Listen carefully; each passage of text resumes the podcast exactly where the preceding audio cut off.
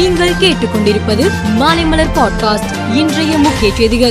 முதலமைச்சர் மு ஸ்டாலின் ஆட்சி பொறுப்பேற்று ஈராண்டு நிறைவடைந்ததையொட்டி தமிழ்நாடு அரசின் சாதனைகளை விளக்கும் வகையில் சென்னை கலைவாணர் அரங்கில் சிறப்பு நிகழ்ச்சி நடைபெற்றது. நிகழ்ச்சியில் பேசிய முதலமைச்சர் மு ஸ்டாலின் எல்லாருக்கும் எல்லாம் என்பதுதான் திராவிட மாடல் என்றார். சாதி மதத்தால் மக்களை பிரிக்க நினைப்பவர்களுக்கு திராவிட மாடல் என்றால் புரியாது.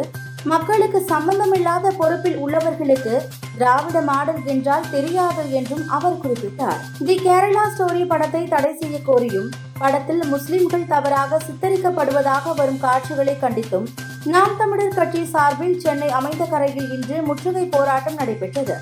சீமான் தலைமையில் நடைபெற்ற இந்த போராட்டத்தில் திரைப்படத்தை தடை செய்ய கோரி கோஷங்களை எழுப்பினார்கள். திருச்சி சர்வதேச விமான நிலையத்தில் புதுச்சேரி ஆளுநர் தமிழிசை சவுந்தரராஜன் செய்தியாளர்களை சந்தித்து பேசினார்.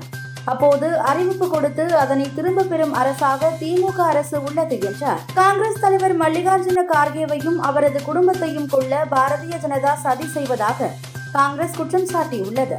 கார்கேவை கொள்ள பாரதிய ஜனதா சதி செய்தது சித்தாவூர் தொகுதி பாரதிய ஜனதா வேட்பாளர் ஆடியோவில் அம்பலமாகி உள்ளது என்று காங்கிரஸ் பொறுப்பாளர் ரன்தீப் சுர்ஜேவாலா தெரிவித்தார். மணிப்பூரில் நடந்த வன்முறை மற்றும் கலவரத்தில் உயிரிழந்தோரின் எண்ணிக்கை ஐம்பத்து நான்காக அதிகரித்துள்ள நிலையில் வன்முறையை ராணுவம் கட்டுக்குள் கொண்டு வந்து உள்ளது.